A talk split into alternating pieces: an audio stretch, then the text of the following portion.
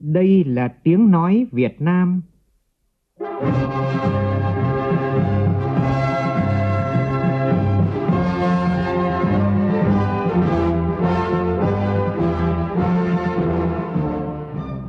là tiếng nói Việt Nam, phát thanh từ Hà Nội, thủ đô nước Cộng hòa xã hội chủ nghĩa Việt Nam.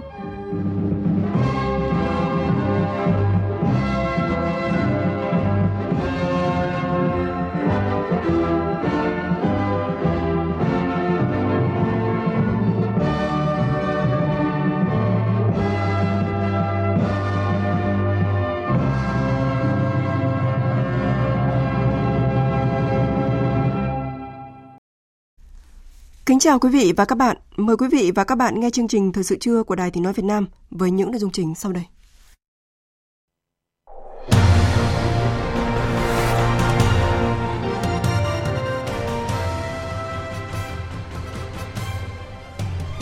Thủ tướng Phạm Minh Chính dự hội nghị triển khai nhiệm vụ năm 2024 của ngành ngân hàng. Chủ tịch Quốc hội Vương Đình Huệ đón và hội đàm với Chủ tịch Quốc hội Bulgaria Rosen Lidiakov Phần đầu đến năm 2025 có 3.000 km đường bộ cao tốc và trong năm nay đưa vào khai thác sử dụng ít nhất 130 km.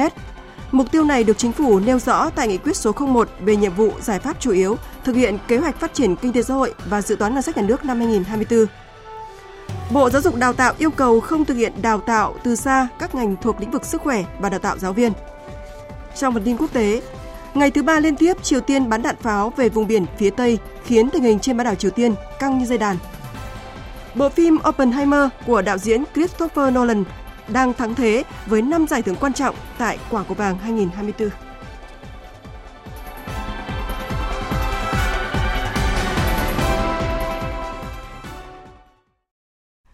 Bây giờ là nội dung chi tiết.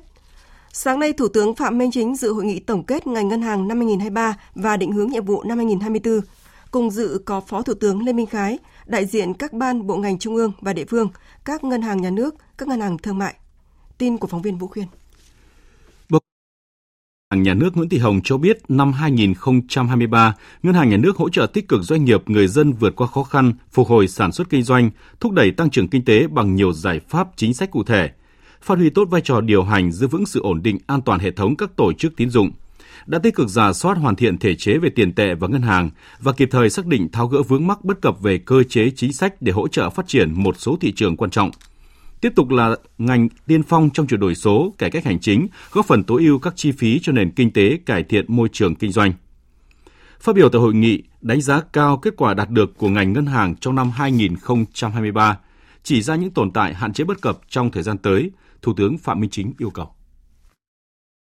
Tôi đề nghị các ông chí bám sát cái kết luận 64 của Ban chấp hành Trung ương, rồi kết luận 65 của Bộ Chính trị, rồi cái nghị quyết 103 của Quốc hội, rồi cái nghị quyết 0102 của Chính phủ. Để trên cơ sở chức năng nhiệm vụ quyền hạn của các ông chí cụ thể hóa thành cái kế hoạch để mà thực hiện trong hệ thống của ngành ngân hàng làm sao nó kịp thời hiệu quả không để cho chính phủ bị động bất ngờ về cái chính sách tiền tệ và không để ách tắc trong cái việc lưu thông tiền tệ để nền kinh tế phát triển nhanh nhưng mà bền vững.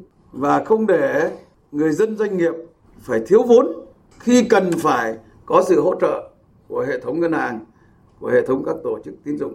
Và không để tiêu cực, tham nhũng và sơ hở trong cái quản lý hệ thống ngân hàng của chúng ta. Và làm sao cho hệ thống ngân hàng chúng ta phát triển nhanh toàn diện, bao trùm nhưng mà bền vững, góp phần quan trọng đưa đất nước chúng ta phát triển nhanh nhưng mà bền vững đúng cái mục tiêu của Đại hội Đảng toàn quốc lần thứ 13 đề ra. Thủ tướng lưu ý cần điều hành linh hoạt hài hòa giữa lãi suất và tỷ giá phù hợp với tình hình thị trường, diễn biến kinh tế vĩ mô và mục tiêu chính sách tiền tệ. Điều hành tín dụng linh hoạt kịp thời và phù hợp. Theo đó, cần theo dõi tăng cường kiểm tra giám sát tình hình tăng trưởng tín dụng đã định hướng tăng 15% năm nay đảm bảo tăng trưởng đồng đều hơn, tránh tập trung vào một số ngân hàng, một số lĩnh vực, một số thời điểm, tập trung vào các động lực tăng trưởng như xuất khẩu, đầu tư, tiêu dùng, tăng trưởng xanh, kinh tế tuần hoàn, chuyển đổi năng lượng.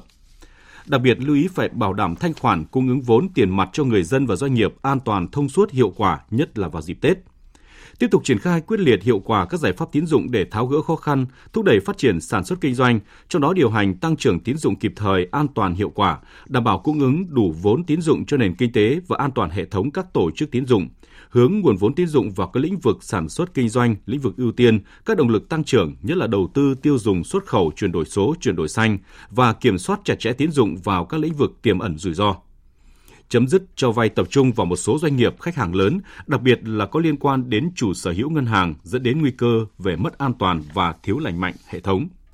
Nghiêm túc thực hiện tuân thủ các chủ trương chính sách của Đảng, Nhà nước, của Chính phủ và Ngân hàng Nhà nước, đảm bảo kinh doanh hiệu quả an toàn lành mạnh vì doanh nghiệp, người dân và cộng đồng, chủ động tích cực dẫn dắt tiến trình tăng trưởng xanh, ứng phó biến đổi khí hậu thông qua phát triển ngân hàng xanh, tín dụng xanh. Nhận lời mời của Chủ tịch Quốc hội Vương Đình Huệ, Chủ tịch Quốc hội Rosen Zyriakov và đoàn đại biểu cấp cao nước Cộng hòa Bulgaria thăm chính thức Việt Nam từ ngày 5 đến ngày 9 tháng 1. Sáng nay tại nhà Quốc hội, Chủ tịch Quốc hội Vương Đình Huệ đã chủ trì lễ đón chính thức. Ngay sau lễ đón, hai Chủ tịch Quốc hội đã tiến hành hội đàm. Tin của phóng viên Lê Tuyết. Tại cuộc hội đàm, hai bên bày tỏ vui mừng và tự hào về thành tựu đạt được sau gần 75 năm hai nước thiết lập quan hệ ngoại giao 1950-2023 Hợp tác Việt Nam Bulgaria phát triển tích cực trên tất cả các lĩnh vực chính trị, ngoại giao, kinh tế thương mại, đầu tư, khoa học công nghệ, giáo dục đào tạo, quốc phòng an ninh, văn hóa thể thao và du lịch, hợp tác địa phương. Trên cơ sở đó, hai chủ tịch Quốc hội cùng nhất trí cho rằng hai bên sớm họp Ủy ban Liên Chính phủ về hợp tác kinh tế thương mại và khoa học trong năm nay, mở ra các lĩnh vực hợp tác mới, tạo thuận lợi thị trường cho hàng hóa của nhau theo Hiệp định Thương mại Tự do Việt Nam EU EVFTA Việt Nam mở cửa cho các doanh nghiệp Bulgaria đầu tư kinh doanh các mặt hàng thế mạnh, nỗ lực thực hiện các khuyến nghị của EC về phát triển cá bền vững, mong muốn Bulgaria thúc đẩy Ủy ban châu EC gỡ bỏ thẻ vàng IUU đối với thủy sản Việt Nam. Phía Bulgaria mong muốn hợp tác trao đổi thương mại với Việt Nam trong các lĩnh vực tiềm năng như công nghệ cao, dược phẩm, công nghệ thông tin, sáng tạo, du lịch. Chủ tịch Quốc hội Vương Đình Huệ đánh giá cao Quốc hội Bulgaria đã phê chuẩn hiệp định EVVPA ngay trước chuyến thăm của đoàn đại biểu cấp cao Quốc hội Việt Nam vào tháng 9 năm 2023.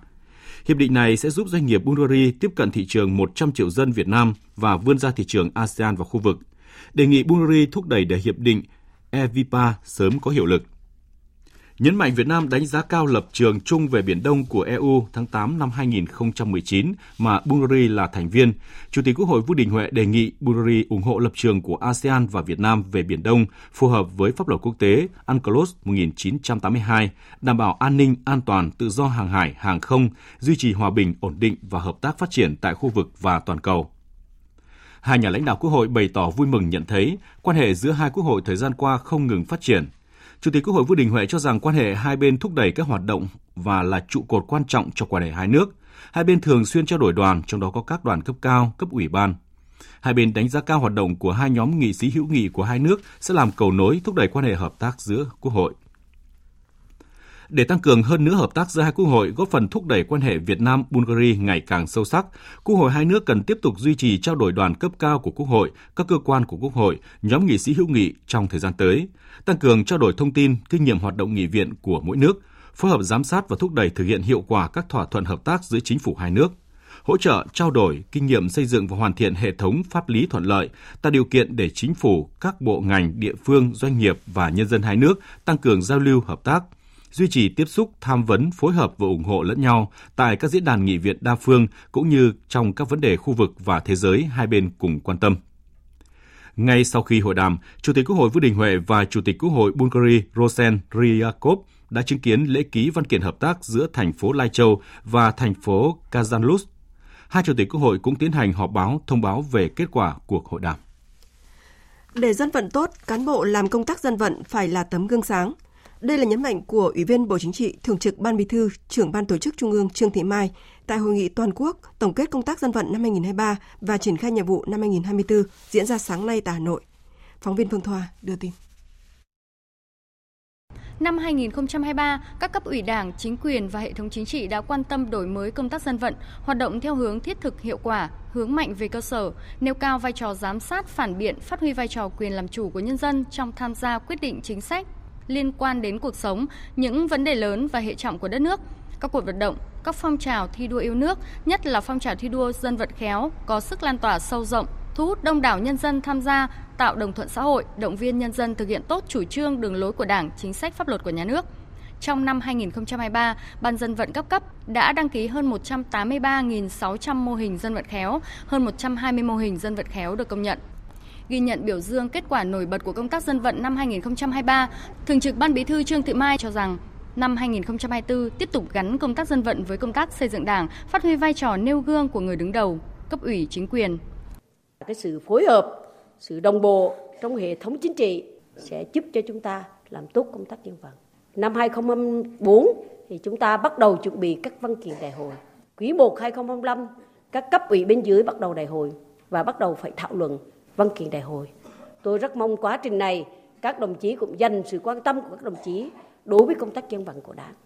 Thảo luận, đóng góp tiếp tục để làm sâu sắc thêm và đề xuất những vấn đề cho công tác vận động quần chúng cho nhiệm kỳ đại hội 14. Phát biểu tại hội nghị toàn quốc tổng kết công tác trường chính trị, trường bộ ngành năm 2023 diễn ra sáng nay tại Hà Nội, đồng chí Nguyễn Xuân Thắng, Ủy viên Bộ Chính trị, Giám đốc Học viện Chính trị Quốc gia Hồ Chí Minh, Chủ tịch Hội đồng lý luận Trung ương đề nghị năm nay tiếp tục tiếp đổi năm nay tiếp tục thúc đẩy triển khai dự trường chính trị chuẩn theo quy định số 11 của Ban Bí thư. Phóng viên Lại Hoa thông tin. Điểm nổi bật trong năm qua, có 9 địa phương hoàn thành xây dựng trường chính trị chuẩn mức 1, đó là trường chính trị tỉnh Lào Cai, trường chính trị tỉnh Nghệ An, trường chính trị tỉnh Vĩnh Phúc, trường chính trị Tô Hiệu thành phố Hải Phòng, trường chính trị tỉnh Thanh Hóa, Học viện Cán bộ thành phố Hồ Chí Minh, trường chính trị Nguyễn Trí Thanh tỉnh Thừa Thiên Huế, trường chính trị tỉnh Yên Bái và trường chính trị Tôn Đức Thắng tỉnh An Giang. Trong số 9 trường này, một số trường đã xây dựng lộ trình đạt chuẩn mức 2 vào năm 2025. Bên cạnh đó, nhiều địa phương cũng chủ động xây dựng và triển khai đề án trường chính trị chuẩn, thậm chí có sự chuẩn bị từ trước khi ban hành quy định số 11 năm 2021 của Ban Bí thư, nhất là vấn đề đội ngũ cán bộ lãnh đạo, quản lý, đội ngũ giảng viên và hoạt động khoa học. Đồng chí Nguyễn Xuân Thắng đề nghị năm 2024 tiếp tục đẩy mạnh triển khai xây dựng trường chính trị chuẩn theo quy định số 11 của Ban Bí thư. Những đơn vị chưa phê duyệt phải khẩn trương phê duyệt. Cái thứ hai, những trường đã đạt chuẩn mức 1 là khẩn trương xây dựng, điều chỉnh, bổ sung cho đề án đã được phê duyệt về việc về xây dựng cái lộ trình chuẩn mức 2. Đã rất nhiều chỉ tiêu đạt và vượt cái chỉ tiêu mức 2 và số chỉ tiêu còn lại xoay đi xoay lại vẫn là ba cái điều tôi vừa nói chủ yếu vẫn đội ngũ giảng viên đội ngũ lãnh đạo chuẩn hóa về nhiệm vụ nghiên cứu và một cái thứ tư, đấy là cái cơ sở vật chất. Thời sự VOV nhanh, tin cậy, hấp dẫn.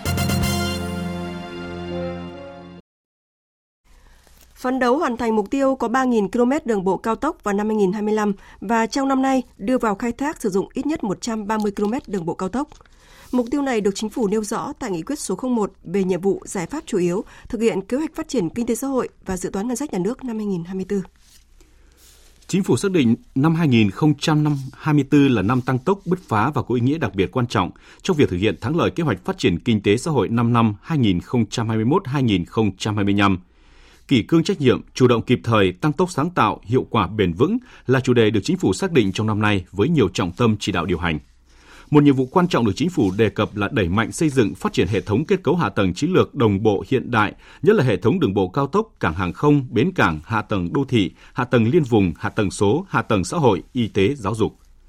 Chính phủ yêu cầu tập trung đẩy nhanh tiến độ triển khai thi công các công trình hạ tầng giao thông quan trọng quốc gia như các tuyến đường bộ cao tốc Bắc Nam phía Đông, vành đai 4 vùng thủ đô Hà Nội, vành đai 3 thành phố Hồ Chí Minh, Khánh Hòa, Buôn Ma Thuột, Châu Đốc, Cần Thơ, Sóc Trăng, Biên Hòa, Vũng Tàu, Tuyên Quang, Hà Giang, cảng hàng không quốc tế Long Thành, nhà ga T3, cảng hàng không quốc tế Tân Sơn Nhất. Bên cạnh đó, sớm hoàn thành nâng cấp các tuyến luồng hàng hải vào cảng Cái Mép Thị Vải, cảng Nam Nghi Sơn, đưa vào vận hành khai thác đoạn trên cao đường sắt đô thị Nhổn ga Hà Nội và đường sắt đô thị Bến Thành Suối Tiên. Phấn đấu hoàn thành mục tiêu có 3.000 km đường bộ cao tốc vào năm 2025. Trong năm 2024, đưa vào khai thác sử dụng ít nhất 130 km đường bộ cao tốc. Trong nhiệm vụ cơ cấu lại nền kinh tế, chính phủ nêu rõ sẽ triển khai quyết liệt đề án cơ cấu lại hệ thống các tổ chức tín dụng gắn với xử lý nợ xấu giai đoạn 2021-2025, tập trung thực hiện có hiệu quả phương án xử lý các tổ chức tín dụng yếu kém, triển khai cơ cấu lại các ngân hàng thương mại được kiểm soát đặc biệt theo chỉ đạo của các cấp có thẩm quyền. Bên cạnh đó, chính phủ lưu ý đẩy nhanh tiến độ triển khai đề án cơ cấu lại doanh nghiệp nhà nước, trọng tâm là tập đoàn kinh tế Tổng công ty nhà nước giai đoạn 2021-2025 và thực hiện sắp xếp lại doanh nghiệp nhà nước giai đoạn 2021-2025 các đơn vị triển khai quyết liệt hiệu quả phương án xử lý 4 trên 12 dự án doanh nghiệp chậm tiến độ, kém hiệu quả còn lại. Cũng tại nghị quyết số 01, nhiệm vụ sắp xếp tổ chức bộ máy bên trong của các cơ quan đơn vị theo hướng tinh gọn, hoạt động hiệu lực hiệu quả cũng được đề cập. Theo đó, chính phủ quán triệt hoàn thành việc sắp xếp đơn vị hành chính cấp huyện, cấp xã vào quý 3 năm nay để đầu năm sau tập trung cho đại hội đảng các cấp, nhất là cấp xã. Đồng thời hoàn thành việc xây dựng vị trí việc làm cán bộ công chức viên chức trong hệ thống hành chính nhà nước trước ngày 30 tháng 3 năm 2024 đồng thời xác định rõ nhiệm vụ từng bộ, ngành, địa phương và người đứng đầu để làm cơ sở thực hiện cải cách chính sách tiền lương từ ngày 1 tháng 7 tới. Tại nghị quyết số 02 vừa ban hành, chính phủ yêu cầu các bộ ngành địa phương nỗ lực thực chất để tháo gỡ khó khăn, khơi thông các điểm nghẽn về thể chế pháp lý và thực thi cho doanh nghiệp. Nghị quyết nêu rõ dự báo trong năm nay các lợi thuận lợi khó khăn vẫn tiếp tục đan xen, nhưng khó khăn nhiều hơn. Để cải cách môi trường kinh doanh, củng cố niềm tin và tạo thêm động lực cho doanh nghiệp vượt qua khó khăn, tiếp tục phục hồi và phát triển, thì cần sự vào cuộc mạnh mẽ, thực chất và quyết liệt hơn nữa của các bộ, ngành, địa phương. Chính phủ yêu cầu các bộ, cơ quan trung ương và các địa phương xác định cải cách, cải thiện môi trường kinh doanh là nhiệm vụ trọng tâm ưu tiên, nỗ lực thực chất để tháo gỡ khó khăn, khơi thông các điểm nghẽn về thể chế pháp lý và thực thi cho doanh nghiệp. Nghị quyết đặt mục tiêu tổng quát là cải thiện mạnh mẽ chất lượng môi trường kinh doanh để phù hợp với bối cảnh và xu thế phát triển, nhằm nâng cao vị thế của nước ta trên các bảng xếp hạng quốc tế. Tạo môi trường cạnh tranh lành mạnh, tăng nhanh về số lượng doanh nghiệp mới thành lập, giảm tỷ lệ doanh nghiệp tạm ngừng hoạt động, tăng số lượng doanh nghiệp có hoạt động đổi mới sáng tạo, chuyển đổi xanh, chuyển đổi số, giảm chi phí đầu vào và chi phí tuân thủ pháp luật trong hoạt động đầu tư kinh doanh, giảm rủi ro chính sách, củng cố niềm tin, tạo điểm tựa phục hồi và nâng cao sức chống chịu của doanh nghiệp. Mục tiêu cụ thể năm 2024, phấn đấu số doanh nghiệp gia nhập thị trường, thành lập mới và quay trở lại hoạt động tăng ít nhất 10% so với năm ngoái. Thông tin từ phóng viên Đài Tiếng Nói Việt Nam thường trú tại Ấn Độ, công ty VinFast thuộc tập đoàn Vingroup đã ký thỏa thuận đầu tư xây dựng các nhà máy sản xuất pin và xe điện đầu tiên tại Ấn Độ. Đây là bước đi nhằm hiện thực hóa tham vọng thâm nhập thị trường xe hơi lớn thứ ba thế giới của VinFast. VinFast và chính quyền bang miền Nam Tamil Nadu, Ấn Độ đã đồng ý hợp tác với khoản đầu tư lên tới 2 tỷ đô la, trong đó cam kết dự kiến là 500 triệu đô la trong 5 năm đầu tiên của dự án. Việc xây dựng các nhà máy sản xuất pin và xe điện của dự án sẽ được bắt đầu trong năm nay. Dự án sẽ góp phần tạo ra 3.000 đến 3.500 việc làm tại địa phương. Thành phố Chennai, thủ phủ bang Tamil Nadu và các quận xung quanh dự kiến sẽ là nơi đặt cơ sở sản xuất của VinFast tại Ấn Độ. Đây là nơi tập trung nhiều công ty sản xuất phương tiện chạy điện, bao gồm nhà sản xuất xe của Ấn Độ là Ola Electric và Ather hay hãng xe điện BID của Trung Quốc. Theo VinFast, dự án tại Tamil Nadu dự kiến sẽ phát triển thành trung tâm sản xuất xe điện hạng nhất trong khu vực, với công suất lên tới 150.000 xe mỗi năm, so với 250.000 xe tại nhà máy chính ở Việt Nam. VinFast cũng có kế hoạch mở rộng mạng lưới đại lý trên toàn Ấn Độ. Chính quyền bang Tamil Nadu cam kết cung cấp quỹ đất sạch cho các cơ sở sản xuất, đảm bảo việc cung cấp điện liên tục và hỗ trợ các cơ sở hạ tầng khác. Năm nay, tỉnh Khánh Hòa sẽ triển khai các dự án lớn quan trọng để địa phương hoàn thiện kết cấu hạ tầng giao thông, từng bước trở thành đô thị trực thuộc Trung ương. Phóng viên Thái Bình, thường trú tại miền Trung, thông tin. Tỉnh Khánh Hòa sẽ khởi công dự án đường giao thông liên vùng từ quốc lộ 27C đến đường tỉnh DT656 tỉnh Khánh Hòa, kết nối với tỉnh Lâm Đồng và tỉnh Ninh Thuận. Dự án đã được phê duyệt chủ trương đầu tư vào tháng 6 năm 2023 với tổng mức đầu tư khoảng 1.930 tỷ đồng. Tuyến đường được thực hiện trên địa bàn huyện Khánh Sơn và Khánh Vĩnh, tỉnh Khánh Hòa với quy mô đầu tư khoảng 56,9 km, đường cấp 3 miền núi, tốc độ thiết kế là 60 km một giờ. Dự án đường giao thông liên vùng huyện Vinh Khánh chiều dài gần 20 km, tổng vốn đầu tư gần 1.500 tỷ đồng cũng được dự kiến khởi công vào tháng 5 năm 2024. Dự án đường ven biển từ xã Vạn Lương, huyện Vạn Ninh đến thị xã Ninh Hòa với tổng vốn đầu tư hơn 2.000 tỷ đồng. Trong đó, nguồn vốn đầu tư từ ngân sách trung ương khoảng 600 tỷ đồng, phần còn lại của ngân sách tỉnh Khánh Hòa. Các dự án này khi hoàn thành sẽ hoàn chỉnh hệ thống giao thông trục dọc, trục ngang của tỉnh Khánh Hòa, đồng thời giúp kết nối khu vực các tỉnh Tây Nguyên với vùng duyên hải Nam Trung Bộ. Bên cạnh đó, tỉnh Khánh Hòa sẽ khởi công các dự án khu đô thị, khu tái định cư. Nổi bật là dự án khu đô thị ven Vịnh Cam Ranh với tổng vốn đầu tư khoảng 85.000 tỷ đồng, có tổng diện tích hơn 1.250 ha và dự án khu nhà ở xã hội Cam Nghĩa với diện tích hơn 87 ha. Số vốn đầu tư hơn 3.700 tỷ đồng. Ông Nguyễn Tấn Tuân, Chủ tịch Ủy ban Nhân dân tỉnh Khánh Hòa chỉ đạo các sở ban ngành địa phương cần phải tập trung thực hiện tốt các dự án sắp tới triển khai, đồng thời đẩy nhanh giải phóng mặt bằng, đảm bảo tiến độ các dự án đang vướng mắc như nút giao thông Ngọc Hội, đường vành đai 2, đường D30 tại thành phố Nha Trang. Tỉnh hiện nay xem như là một đại công trường, rất nhiều công việc mà ngay từ đầu năm là khẩn trương chúng ta phải triển khai. À, Ủy ban dân tỉnh sẽ có cái chỉ thị tăng cường triển khai các cái công trình giao thông hạ tầng. Số các cái công trình đang lỡ dở mà phải khẩn trương ngay để đảm bảo thông tuyến. Rồi là chúng ta phải chuẩn bị khởi công các cái tuyến đường quan trọng như là đường liên vùng Khánh Sơn, Khánh Vĩnh, tuyến đường ven biển, Vạn Lương, Ninh Hòa. Chuyển sang thông tin khác, Bộ Giáo dục Đào tạo yêu cầu không thực hiện đào tạo từ xa đối với ngành thuộc lĩnh vực sức khỏe có cấp chứng chỉ hành nghề và nhóm ngành đào tạo giáo viên. Đây là điểm mới đáng chú ý trong thông tư số 28 về quy chế đào tạo từ xa, trình độ đại học do Bộ Giáo dục và Đào tạo vừa ban hành. Cơ sở đào tạo thực hiện chương trình đào tạo từ xa đối với những ngành đã có quyết định mở ngành đào tạo và đã tuyển sinh tối thiểu 3 khóa liên tục theo hình thức chính quy. Thông tư nêu rõ những yêu cầu tối thiểu để thực hiện đào tạo từ xa.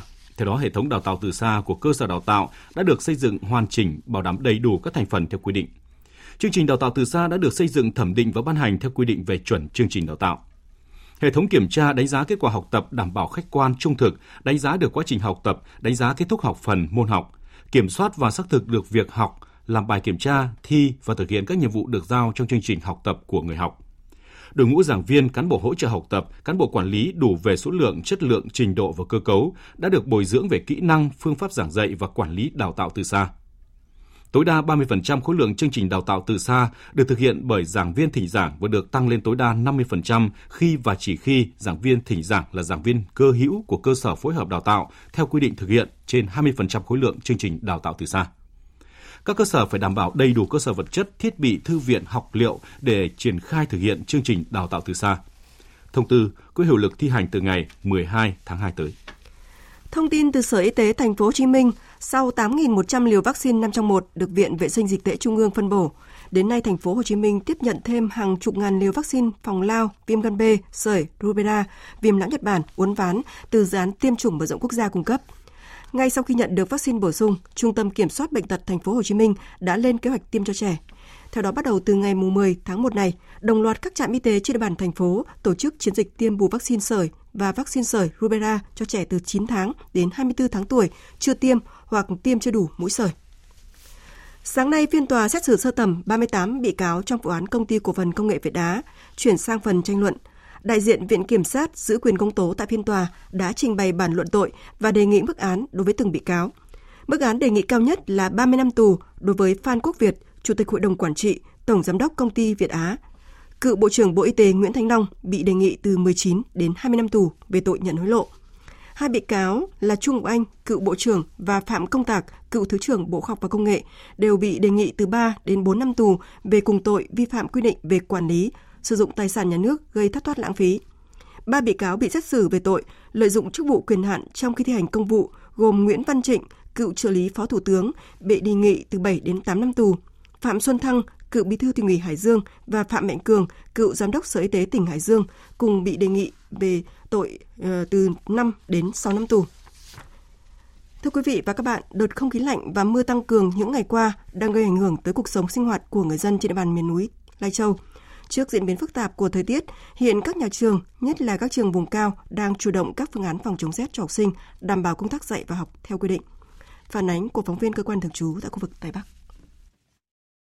Xã vùng cao Giào San, huyện Phong Thổ, tỉnh Lai Châu, nơi có độ cao hơn 1.500 mét so với mực nước biển. Những ngày này mây mù bao phủ, nên nhiệt giảm sâu, dao động từ 10 đến 12 độ C, cộng với sương mù gây rét buốt, ảnh hưởng trực tiếp tới việc dạy và học của thầy và trò.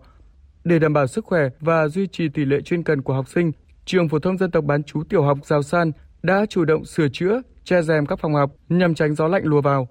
Học sinh bán chú được các giáo viên thường xuyên nhắc nhở mặc ấm, vệ sinh sạch sẽ, kiểm tra chăn ấm và thức ăn, nước uống luôn đảm bảo ấm nóng. Cô giáo Phạm Thị Xuân, hiệu trưởng trường phổ thông dân tộc bán chú tiểu học Giào San, huyện Phong Thổ cho biết. Nhà trường cũng đã triển khai để cho đội ngũ giáo viên thường xuyên tuyên truyền đối với gia đình trên cái hệ thống Zalo của nhóm của trường để thông tin cho học sinh, cho phụ huynh nắm được cái việc cho con em mình mặc đủ ấm để đến trường và nhà trường cũng đã có những cái kế hoạch để chủ động cho cái việc khi mà thời tiết nhiệt độ xuống thấp các giáo viên sẽ phải chủ động sưởi ấm cho học sinh ở trong lớp học. Ông Lò Việt Tuyền, Phó Giám đốc Sở Giáo dục và Đào tạo tỉnh Lai Châu cho biết, các nhà trường được quyền chủ động quyết định cho học sinh nghỉ học khi nhiệt độ xuống thấp và chủ động tổ chức cho học sinh học bù để đảm bảo khung chương trình năm học. Tùy tình hình thực tế, các nhà trường có thể tự điều chỉnh thời gian vào lớp để học sinh không phải đến trường quá sớm, hạn chế tối đa các hoạt động ngoài trời nếu điều kiện thời tiết không đảm bảo an toàn cho học sinh. Căn cứ vào tình hình thực tiễn của thời tiết thì sở cũng đã ban hành văn bản chỉ đạo đối với lại các cái đơn vị giáo dục trong ờ, toàn ngành để triển khai tổ chức ra soát lại các cái điều kiện tuyên truyền đến đội ngũ cán bộ giáo viên, nhân viên và học sinh để làm sao mà công tác phòng chống rét của các đơn vị phải thực hiện đảm bảo. Trong thời tiết giá lạnh của mùa đông này, nhiều học sinh vùng cao tỉnh Bắc Cạn lại được sưởi ấm bằng những bữa cơm ấm nóng chứa đầy tình yêu thương của các cô giáo nơi đây. Hàng chục năm qua, các cô giáo trường mầm non xã Xuân Lạc, huyện Trợ Đồn, tỉnh Bắc Cạn ngày ngày vẫn tổ chức nấu ăn rồi mang cả trăm suất cơm nóng vượt qua những con đường đèo dốc lên những điểm trường vùng khó khăn. Ghi nhận của phóng viên công luận thường trú tại khu vực Đông Bắc.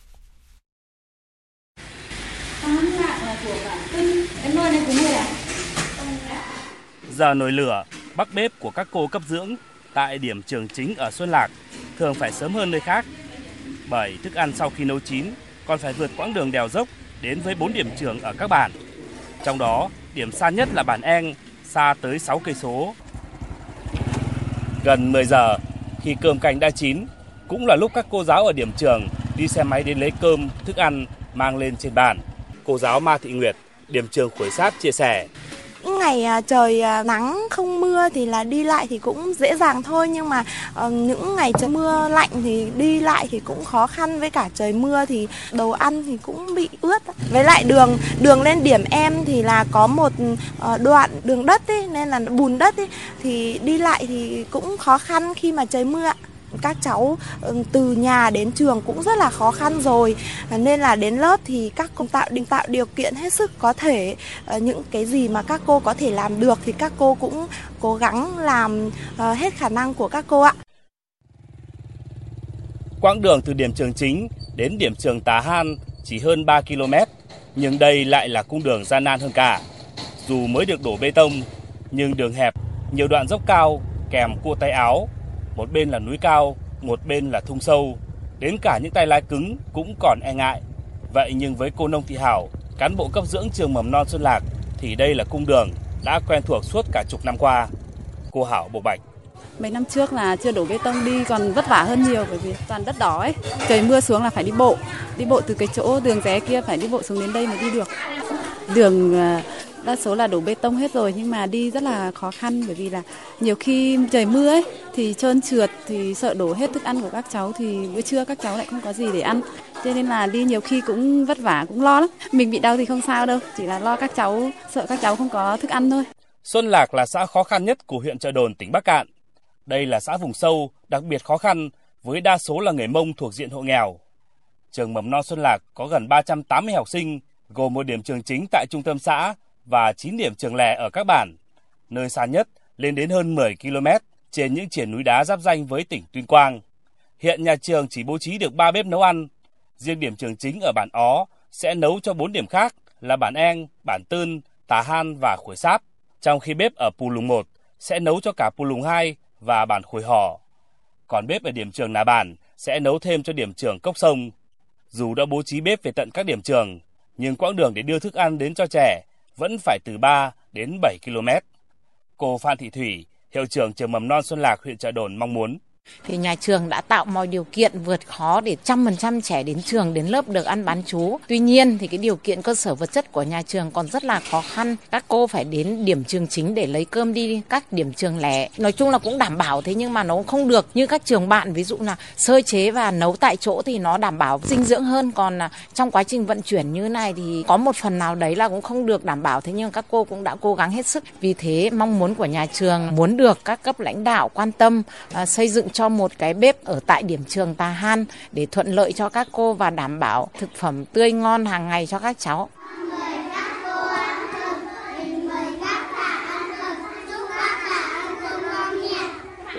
Những bát cơm nóng đong đầy tình thương, trách nhiệm của các cô giáo đã góp phần giúp những học trò bản nghèo vùng cao xua đi cái giá lạnh của mùa đông. Mong muốn lớn nhất của các cô giáo cũng như người dân nơi đây là sớm có một bếp ăn ngay tại bản để các con có bữa ăn ngon hơn. Và các cô giáo cũng không còn vất vả nắng mưa hay giá rét trên những cung đường gập ghềnh đèo dốc. Bạn làng yêu ơi, em rời phố thì vượt núi băng rừng cõng cái chữ lên non. Dẫu nắng mưa hay mùa đông xa lạnh, cùng các em thơ vượt núi đến trường. Hy sinh tuổi xuân bám trường bùng cao viết tiếp những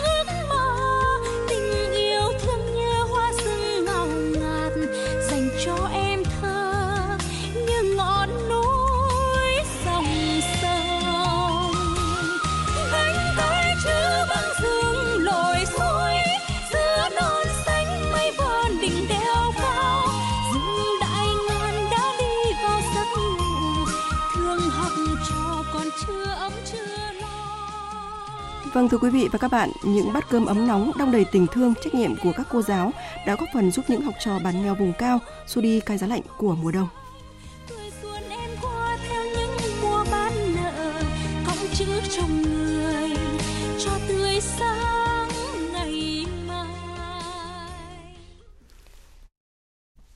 Tiếp theo, biên tập viên Phương Anh sẽ chuyển đến quý vị và các bạn một số thông tin về thời tiết.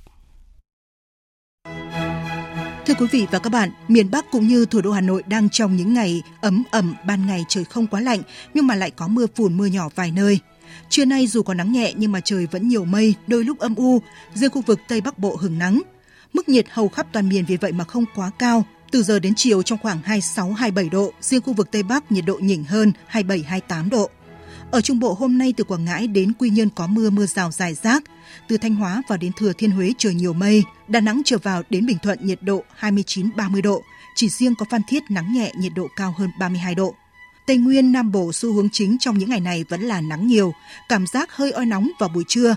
Nhiều nơi ở Đông Nam Bộ như là Tây Ninh, Bình Phước, Đồng Nai có nắng tới 34-35 độ.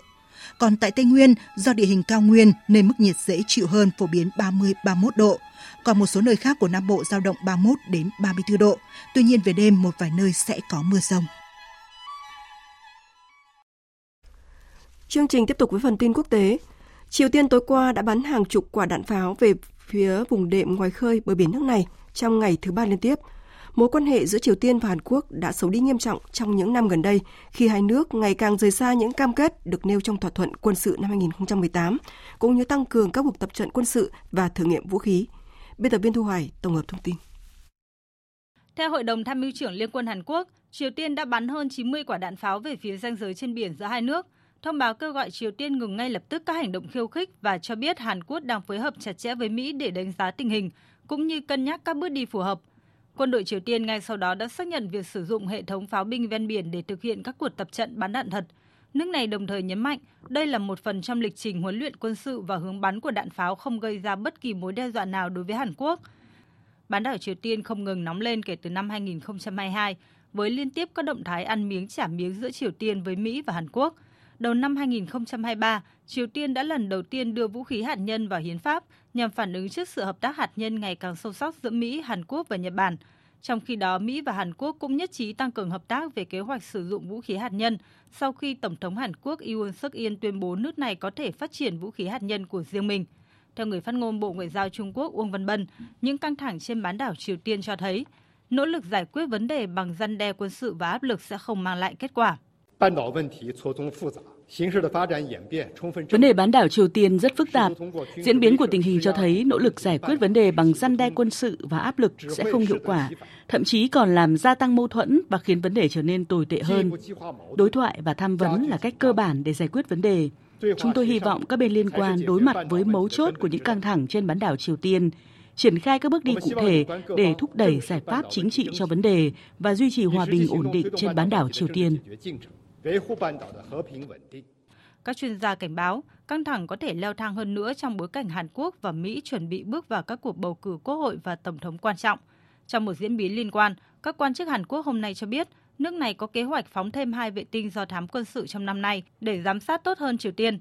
Động thái được dự báo có thể làm nóng cuộc chạy đua không gian trên bán đảo Triều Tiên. Chủ tịch Hội đồng châu Âu Charles Michel bất ngờ tuyên bố sẽ rời chức vụ của mình vài tháng trước khi kết thúc nhiệm kỳ để tập trung cho cuộc bầu cử châu Âu dự kiến diễn ra vào tháng 6 năm nay. Phóng viên Anh Tuấn, thường trú tại Pháp, theo dõi khu vực Tây Âu đưa tin. Trong tuyên bố với báo giới, Chủ tịch Hội đồng châu Âu Charles Michel cho biết sẽ từ chức vào tháng 7, sớm hơn 4 tháng trước khi nhiệm kỳ của mình kết thúc vào cuối tháng 11. Ông Michel đặc biệt nhấn mạnh sẽ dẫn đầu danh sách các ứng cử viên của Đảng Phong trào Cải cách để tranh cử tại cuộc bầu cử Nghị viện châu Âu vào tháng 6 tới. Cựu Thủ tướng Bỉ cũng khẳng định sẽ tiếp tục đảm nhận cương vị Chủ tịch Hội đồng châu Âu cho tới khi tuyên thệ nhậm chức nghị sĩ Nghị viện châu Âu vào ngày 16 tháng 7. Euh, tôi đã làm việc chăm chỉ và tôi sẽ tiếp tục làm như vậy cho đến ngày cuối cùng trong vai trò Chủ tịch Hội đồng châu Âu của mình.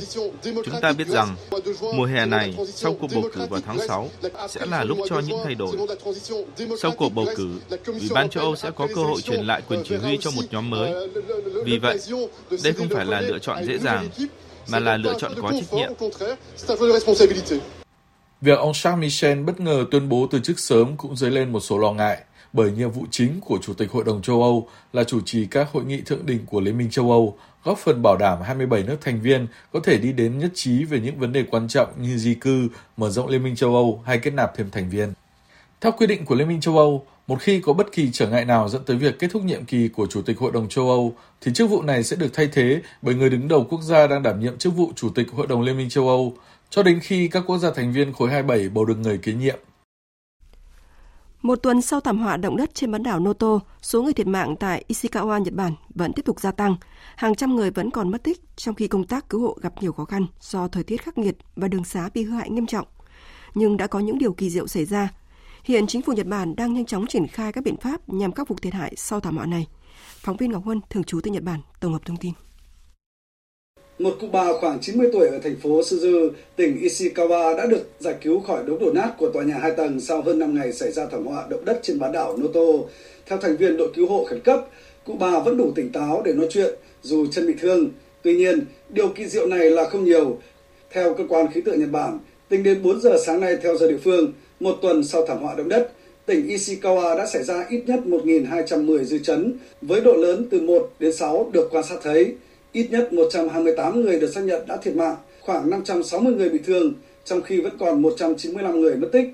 Tại các khu vực bị ảnh hưởng nặng nề nhất, đến nay vẫn còn khoảng 17.700 hộ gia đình không có điện, hơn 60.000 hộ gia đình không có nước, trong khi điện thoại di động tiếp tục không thể sử dụng ở nhiều nơi tại Ishikawa. Theo thống kê, ít nhất 365 tòa nhà dân cư đã bị phá hủy hoàn toàn hoặc một phần, khoảng 150 công trình xây dựng và nhiều tuyến đường bị hư hại nghiêm trọng. Đến nay, vẫn còn khoảng 31.400 người phải sống trong điều kiện vệ sinh không đảm bảo tại các trung tâm sơ tán ở Ishikawa.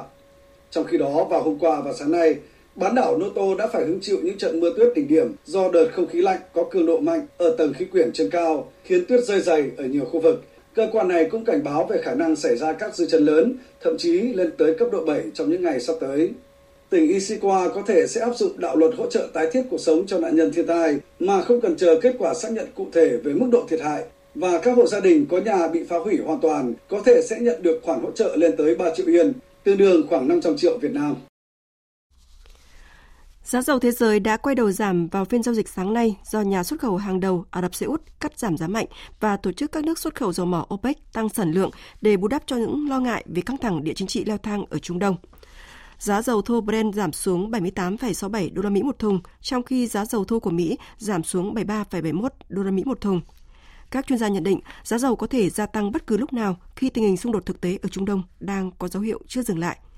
Để đón đầu xu hướng tiêu cực này, tuần trước, Mỹ đã tăng thêm một dàn khoan dầu và dự kiến sẽ có 26 dàn khoan mới được bổ sung trong năm nay. Thưa quý vị và các bạn, mùa giải thưởng điện ảnh quốc tế năm nay đã chính thức khởi động với giải quả cầu vàng lần thứ 81. Lễ trao giải diễn ra sáng nay theo giờ Việt Nam tại khách sạn Beverly Hilton ở Los Angeles của Mỹ, mang lại bữa tiệc đầy màu sắc mở màn cho mùa giải thưởng 2024 của Hollywood. Tổng hợp của biên tập viên Phương Anh. Oh. Oh.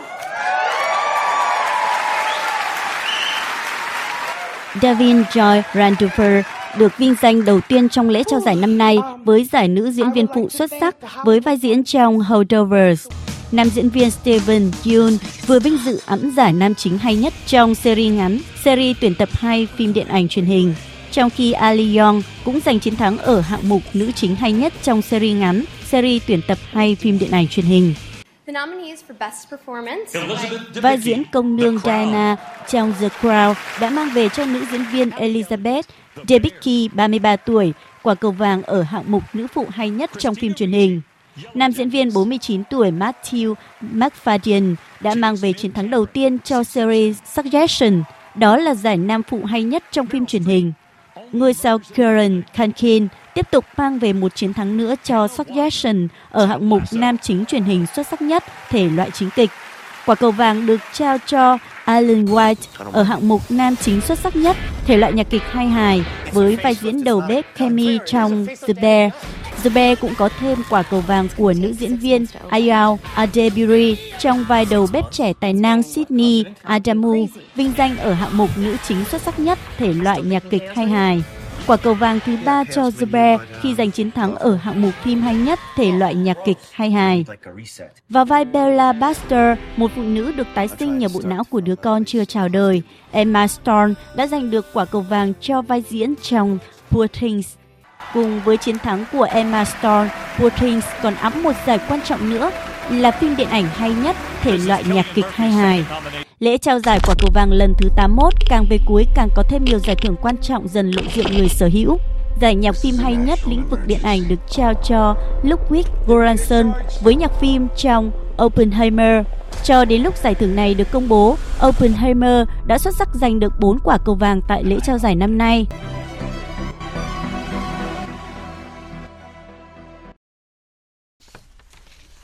Cục Khí tượng Australia dự báo trong sáng nay, các khu vực trải dài từ Nam Tây Nam bang New South Wales đến Đông Bắc Victoria sẽ hứng chịu đợt mưa lên tới 100 mm, cao hơn lượng mưa cả tháng do mưa rào và rông bão.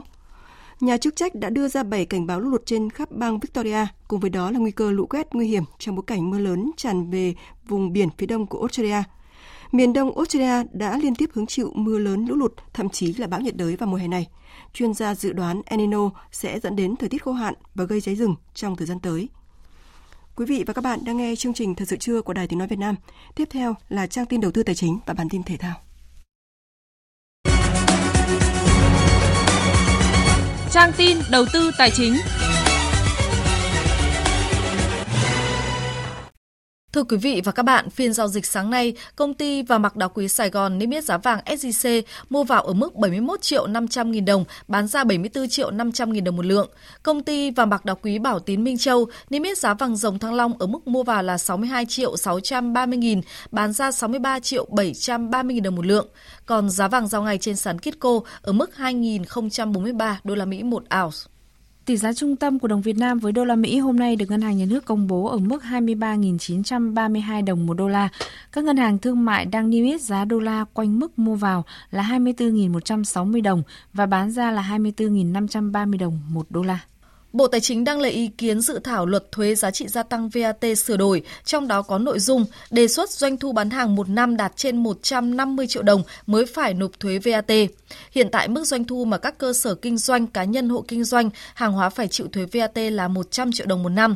Tuy nhiên, cơ quan soạn thảo luật cho rằng gần 10 năm qua, chỉ số giá tiêu dùng đã tăng nhiều, việc nâng mức doanh thu phải chịu thuế VAT với cơ sở kinh doanh hàng hóa lên 150 triệu đồng một năm để phù hợp với biến động giá cả. Theo Cục Quản lý Đăng ký Kinh doanh của Bộ Kế hoạch và Đầu tư, dự kiến số doanh nghiệp rút lui khỏi thị trường năm 2024 tăng khoảng 3,5% so với cùng kỳ năm 2023, tương đương hơn 178.000 doanh nghiệp. Trong đó có khoảng 10% là số lượng doanh nghiệp thực hiện thủ tục giải thể, thực sự chấm dứt hoạt động và rời khỏi thị trường. Chuyển sang thông tin diễn biến trên thị trường chứng khoán, bước vào phiên sáng nay, tâm lý kỳ vọng sóng tháng riêng đã tới khiến thị trường tiếp tục duy trì đà khởi sắc. Trong khi nhóm cổ phiếu trụ cột trong những phiên gần đây là dòng ngân hàng không còn giữ được phong độ cao, hầu hết đều chỉ tăng nhẹ, thì dòng tiền đang có dấu hiệu chuyển qua các cổ phiếu bất động sản vừa và nhỏ. Kết thúc phiên giao dịch sáng nay, VN Index đạt 1.157,99 điểm. HN Index đạt 233,81 điểm. Đầu tư tài chính biến cơ hội thành hiện thực. Đầu tư tài chính biến cơ hội thành hiện thực. Thưa quý vị và các bạn, Việt Nam đã bắt đầu quan tâm triển khai các kế hoạch hành động nhằm khởi động và phát triển tài chính xanh từ sớm. Mặc dù vậy, các kết quả chưa được như mong muốn, cần có các giải pháp để khơi thông nguồn tài chính xanh cho phát triển bền vững. Phóng viên Đài Tiếng nói Việt Nam thông tin nội dung này. Quá trình thúc đẩy tài chính xanh, quản trị xanh tại nước ta đang gặp nhiều thách thức. Nguyên nhân được chỉ ra là do tăng trưởng xanh gắn với tài chính xanh còn khá mới mẻ đối với những người làm chính sách, các thành viên thị trường cũng như đối với các định chế tài chính như quỹ đầu tư, ngân hàng. Đến nay, Ngân hàng Nhà nước cũng chưa có hướng dẫn cụ thể về xác định tiêu chí của tín dụng xanh, làm căn cứ để các ngân hàng thương mại cho vay vốn xanh. Chuyên gia kinh tế ông Võ Trí Thành đánh giá. Có thể nói là phát triển kinh tế tuần hoàn, ờ, thúc đẩy cái tăng trưởng xanh đã trở thành một cái ờ, không chỉ là xu thế mà là một cái điều kiện bắt buộc cho hoạt động sản xuất kinh doanh, cho phát triển nền kinh tế. Tài chính xanh phải được coi là một cái à, trụ cột vô cùng quan trọng, nếu không nói là quan trọng nhất. Cho nên nó phải được lồng ghép, phải có rất nhiều điểm nhấn, phải rất có nhiều chính sách liên quan đến việc thúc đẩy cái à, tài chính xanh này. Các tổ chức tín dụng cho vay các dự án xanh như nông nghiệp xanh, năng lượng tái tạo, năng lượng sạch và vệ sinh môi trường. Cơ cấu dư nợ theo kỳ hạn chung và dài hạn chiếm 76% dư nợ tín dụng xanh. Phần lớn các ngân hàng đã có quy định về việc kiểm soát an toàn bền vững khi tài trợ cho các dự án đầu tư, yêu cầu bảo vệ môi trường, tiết kiệm năng lượng, tài nguyên. Ông Đinh Ngọc Dũng, Phó Giám đốc khối khách hàng doanh nghiệp, Ngân hàng Thương mại Cổ phần Sài Gòn Hà Nội SHB cho biết, ngân hàng này đã tham gia đầu tư vốn cho tài chính xanh từ nhiều năm nay cũng có những cái thách thức cho cho ngân hàng trong cái việc là phát triển xanh đó là cái ờ, mặt bằng lãi suất huy động trong cái thời gian vừa rồi cũng khá là cao. Ờ, ngoài ra thì ờ, ngân hàng còn gặp một cái khó khăn nữa là trong cái việc là, là cái vốn huy động thì thường là có cái kỳ hạn ngắn trong khi mà vốn đầu tư cho các cái lĩnh vực xanh thì thường là có cái thời hạn dài do vậy khó khăn của SB là trong việc phải cân đối cái nguồn vốn đảm bảo cái tỷ lệ vốn ngắn hạn để sử dụng cho cái đầu tư chung dài hạn Thời gian tới để phát triển mạnh mẽ tín dụng xanh, các chuyên gia kinh tế đánh giá ngân hàng nhà nước cần tiếp tục xây dựng và hoàn thiện khuôn khổ pháp lý hướng dẫn thực hiện tín dụng xanh cho các tổ chức tín dụng, hoàn thiện sổ tay hướng dẫn đánh giá rủi ro môi trường và xã hội cho các ngành kinh tế, xây dựng các giải pháp tập trung nguồn lực để cấp tín dụng cho các dự án thân thiện với môi trường, đẩy mạnh huy động các nguồn lực để thực hiện các chính sách tín dụng xanh.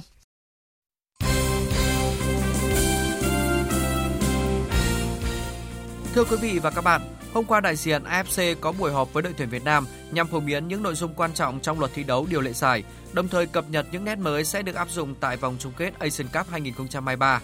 AFC cũng thông báo nhằm đảm bảo tốt công tác trọng tài tại giải đấu, ngoài việc áp dụng VAR, ban tổ chức lần đầu đưa công nghệ bán tự động trong toàn bộ 51 trận đấu.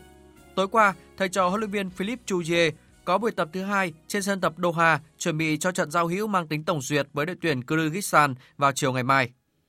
Năm 2023 là năm thành công với đội tuyển bóng chuyển nữ Việt Nam khi vô địch AVC Challenge Cup, giành suất đi dự giải bóng chuyển nữ thế giới FIVB Challenge Cup. Đội cũng vô địch giải bóng chuyển nữ quốc tế VTV Cup, rồi vào bán kết giải vô địch châu Á và ASEAN 19. Nếu như trong năm 2023, đội tham dự tới 10 giải quốc tế, thì số lượng giải mà đội dự kiến góp mặt trong năm 2024 giảm xuống còn 4. Vận động viên Đoàn Thị Lâm Oanh bày tỏ. Em mong muốn là năm 2024 thì tụi em cũng sẽ được tạo điều kiện để tập trung dài hạn cùng nhau hơn nữa, cũng như là được tạo điều kiện thi đấu được nhiều giải hơn nữa. Tại vì khi mà em nghĩ là bọn em mà được thi đấu nhiều ấy, thì bọn em sẽ có thật nhiều kinh nghiệm. Hôm nay đội tuyển bắn súng Việt Nam bước vào thi đấu tại giải vô địch châu Á ở Indonesia, đồng thời cũng là vòng loại Olympic khu vực châu Á. Các xạ thủ Phạm Quang Huy, Phan Công Minh, Lại Công Minh thi đấu nội dung 10m súng ngắn hơi nam, còn Trịnh Thu Vinh và Nguyễn Thủy Trang tranh tài nội dung 10m súng ngắn hơi nữ. Tại giải vô địch bắn súng châu Á 2024, Liên đoàn bắn súng thế giới trao 16 suất chính thức cho các xạ thủ đạt kết quả tốt nhất theo quy định của vòng loại Olympic khu vực châu Á. Nếu như bắn súng đã có suất dự Olympic 2024 của vận động viên Trịnh Thu Vinh, thì bắn cung đang nỗ lực tìm kiếm tấm vé dự Thế vận hội. Các vận động viên của đội tuyển bắn cung Việt Nam phải trải qua 4 vòng thi đấu nội bộ để chọn ra 3 vận động viên nam, 3 vận động viên nữ đi tranh tài tại vòng loại Olympic. Vòng tuyển chọn đầu tiên bắt đầu vào ngày 15 tháng 1. Nếu vượt qua các vòng tuyển chọn, 6 vận động viên sẽ được cử đi cọ sát, thử sức ở hai giải World Cup tổ chức tại Trung Quốc và Hàn Quốc, sau đó là vòng loại Olympic tổ chức tại Thổ Nhĩ Kỳ. Đỗ Thị Ánh Nguyệt từng giành vé tham dự Olympic Tokyo 2020 và cô rất kỳ vọng có suất dự Olympic 2024. Cuộc tranh nội bộ này thì bọn em kéo dài 4 lần và mỗi lần thì kéo dài trong 5 ngày ấy, thì khá là mệt nhưng mà bọn em sẽ cố gắng làm sao mà có kết quả tốt nhất. Em mong là em sẽ ờ, một lần nữa là giành được một tấm vé tham dự Olympic bởi vì ai cũng mong được tham dự Olympic mà. Tối mùng 7 tháng 1, giải quần vợt vô địch U14 ITF châu Á phát triển vòng loại khu vực Nam Á, Đông Á và Đông Nam Á khai mạc tại cụm sân quần vợt Hanaka Paris Ocean Park, thành phố Từ Sơn, tỉnh Bắc Ninh. Giải đấu có 4 nội dung là đơn nam, đơn nữ, đôi nam, đôi nữ và được chia thành hai giai đoạn. Giai đoạn 1 sẽ diễn ra từ ngày 8 đến ngày 12 tháng 1 và giai đoạn 2 diễn ra từ ngày 13 đến ngày 18 tháng 1.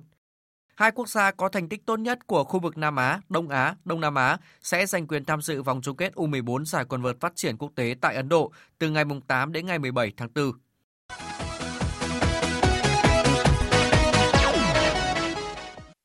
Đêm qua tại nước Anh tiếp tục diễn ra các trận đấu thuộc vòng 3 Cúp FA. Ở màn so tài đáng chú ý diễn ra trên sân Emirates, Liverpool đánh bại chủ nhà Arsenal 2-0 từ tình huống phản lưới nhà của hậu vệ Jacob Guigier ở phút 80 và pha lập công của Luis Diaz vào phút 90 cộng 5. Huấn luyện viên Mikel Arteta bày tỏ. Chúng tôi đã không tận dụng tốt cơ hội, không chỉ trận đấu này mà cả mấy trận gần đây. Đội bóng đang trải qua giai đoạn khó khăn, chơi không tốt và xa sút. Tôi khá lo lắng, chúng tôi cần thay đổi và siết lại mình. Điều tôi mong ở người âm mộ là hãy ở bên đội bóng trong thời điểm khó khăn này.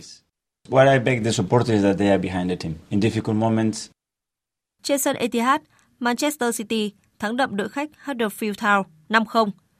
Trong chiến thắng của đội chủ nhà có cú đúp của Phil Foden. Đánh giá về trận đấu, huấn luyện viên Pep Guardiola cho rằng Họ đã chơi phòng ngự chắc chắn, phòng ngự sâu, rất có tổ chức. Chúng tôi rất khó khăn phá vỡ được thế trận trong khoảng 30 phút đầu. Sau đó chúng tôi tìm thấy được nhiều khoảng trống hơn.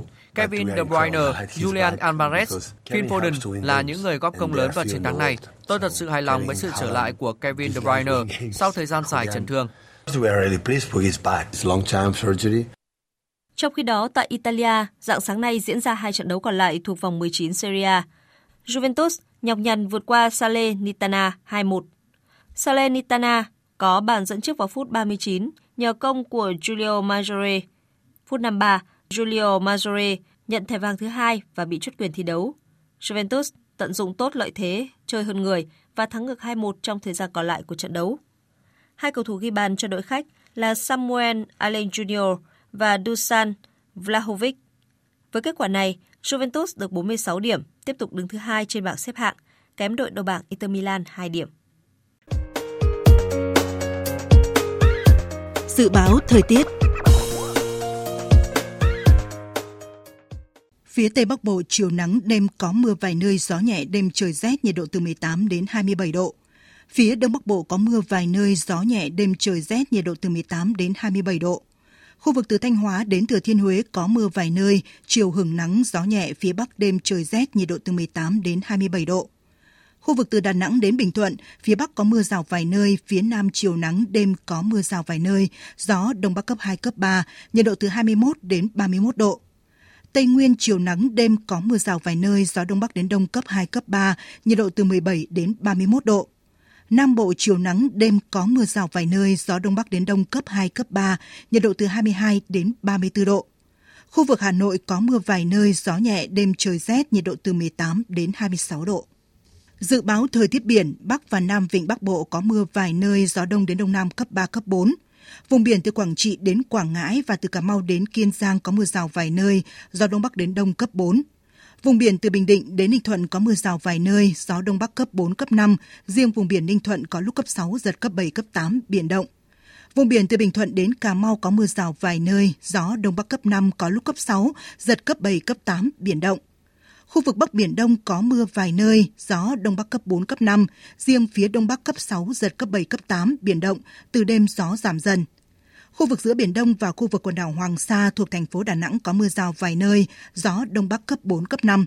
Khu vực Nam Biển Đông và khu vực quần đảo Trường Sa thuộc tỉnh Khánh Hòa có mưa rào rải rác và có nơi có rông, gió Đông Bắc cấp 4, cấp 5, riêng phía Tây chiều cấp 6, giật cấp 7, cấp 8, biển động. Vịnh Thái Lan có mưa rào và rông vài nơi, gió nhẹ. Vừa rồi là thông tin dự báo thời tiết, sau đây chúng tôi tóm lược những tin trình đã phát trong chương trình.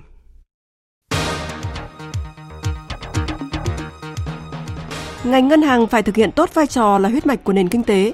Đây là yêu cầu của Thủ tướng Phạm Minh Chính khi dự hội nghị triển khai nhiệm vụ năm 2024 của ngành ngân hàng. Lưu ý ngành ngân hàng tiếp tục theo dõi sát diễn biến tình hình kinh tế trong nước và quốc tế để có phản ứng chính sách kịp thời. Thủ tướng yêu cầu hướng nguồn vốn tín dụng vào các lĩnh vực sản xuất kinh doanh, lĩnh vực ưu tiên, các động lực tăng trưởng và kiểm soát chặt chẽ tín dụng vào các lĩnh vực tiềm ẩn rủi ro, chấm dứt cho vay tập trung vào một số doanh nghiệp khách hàng lớn. Phấn đấu hoàn thành mục tiêu có 3.000 km đường bộ cao tốc vào năm 2025 và trong năm nay đưa vào khai thác sử dụng ít nhất 130 km đường bộ cao tốc.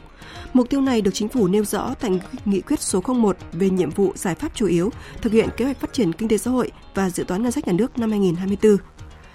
Bộ Giáo dục Đào tạo yêu cầu không thực hiện đào tạo từ xa đối với các ngành thuộc lĩnh vực sức khỏe có cấp chứng chỉ hành nghề và nhóm ngành đào tạo giáo viên. Đây là điểm mới đáng chú ý trong thông tư số 28 về quy chế đào tạo từ xa trình độ đại học do Bộ Giáo dục và Đào tạo vừa ban hành. Tối qua, Triều Tiên tiếp tục bắn hàng chục quả đạn pháo về phía vùng biển ngoài khơi phía Tây. Đây là lần thứ ba trong tuần Triều Tiên tiến hành bắn đạn pháo, khiến tình hình trên bán đảo Triều Tiên căng như dây đàn. Theo người phát ngôn Bộ Ngoại giao Trung Quốc Uông Văn Bân, những căng thẳng trên bán đảo Triều Tiên cho thấy nỗ lực giải quyết vấn đề bằng gian đe quân sự và áp lực sẽ không mang lại kết quả. Một tuần sau thảm họa động đất trên bán đảo Noto, Nhật Bản đã có những điều kỳ diệu xảy ra, nhưng số người thiệt mạng vẫn tiếp tục gia tăng. Hàng trăm người vẫn còn mất tích, trong khi công tác cứu hộ gặp nhiều khó khăn do thời tiết khắc nghiệt và đường xá bị hư hại nghiêm trọng. Chính phủ Nhật Bản đang nhanh chóng triển khai các biện pháp nhằm khắc phục thiệt hại sau thảm họa này.